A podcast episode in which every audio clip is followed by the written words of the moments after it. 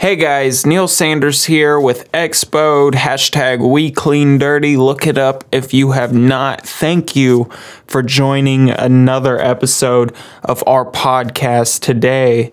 We are diving deep into something. I've, I've looked into this online to try to find some input of what other people think about this topic and no one is giving the right answer, or maybe they're getting the job done, but I think they could get the job done better.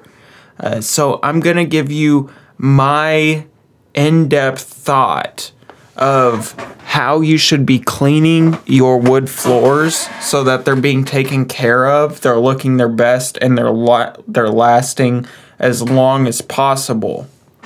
Uh, I looked it up online and no one is telling you some of the most vital uh, I don't steps that you should should be taking or uh, most vital uh, what is what's the word I'm looking for? I don't know the word. Whenever you're doing something and uh, I can't believe how lost I am on it. Whatever. Okay.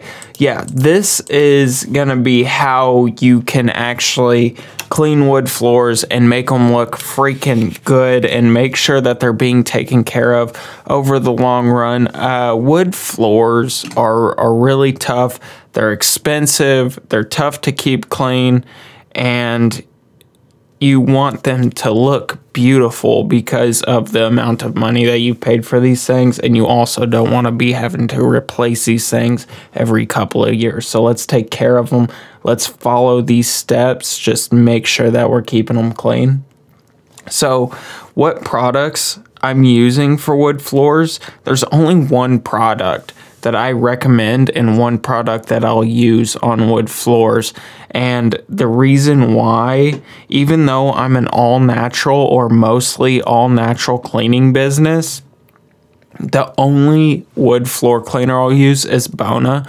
The reason why is because Bona entered the industry as a wood floor cleaning specialist. Now, you could say that Myers did the same thing, but Bona is just special. It, it makes the floors look good. Myers always leaves back like a little greasy gloss that I don't think should be on floors. I think it makes them slick, but then I, I also don't know how that is fe- affecting the uh, top coat of the wood. I don't think any any product should be left on the wood uh, just to prevent the wood from like welting uh, make sure to not keep any product on the wood. You want everything to the the product to dry fully so that there's no moisture sitting there.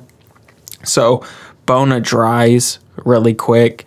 Uh, Bona just it looks good. It makes the floors look good. We're avoiding streakiness with Bona.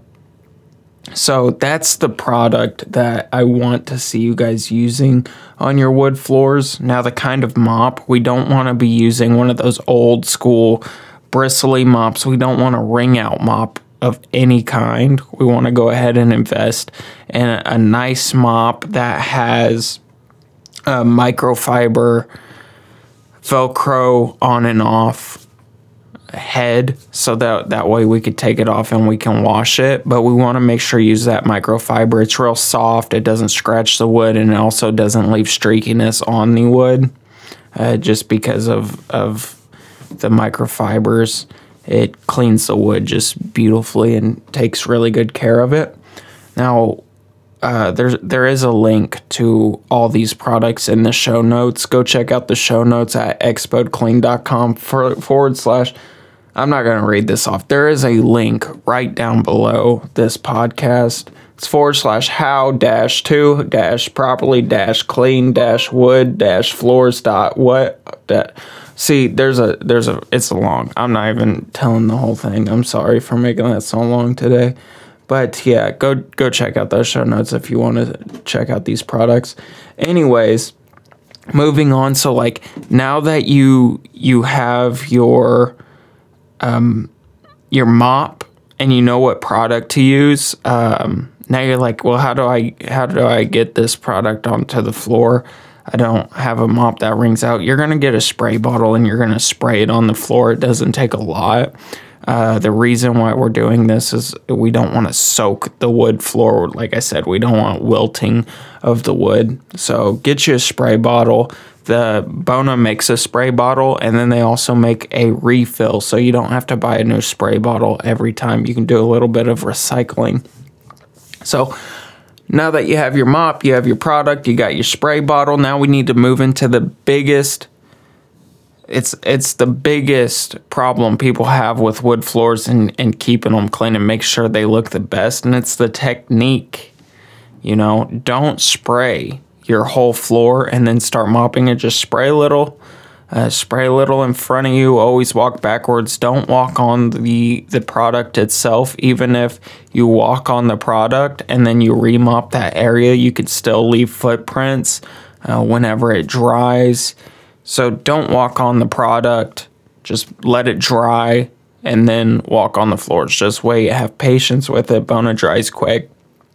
So you know, mop the floors, give it a few minutes. While you're mopping, always mop with the grain of the wood, never mop against the grain. What this does is if there is streakiness, the streakiness will not show. You cannot see it because it's with the grain. It looks natural with the wood. So, boom, that is really the proper proper techniques, proper products, proper everything that you need to make sure that you're taking care of wood floors so that they last you a long time and they always look good throughout their entire life. Uh, if you guys like this, you know, give me a comment, give me some stars. If you can give me some stars, check the show notes out. Ask me questions if you have questions. Thanks, guys. Neil Sanders, and I am out.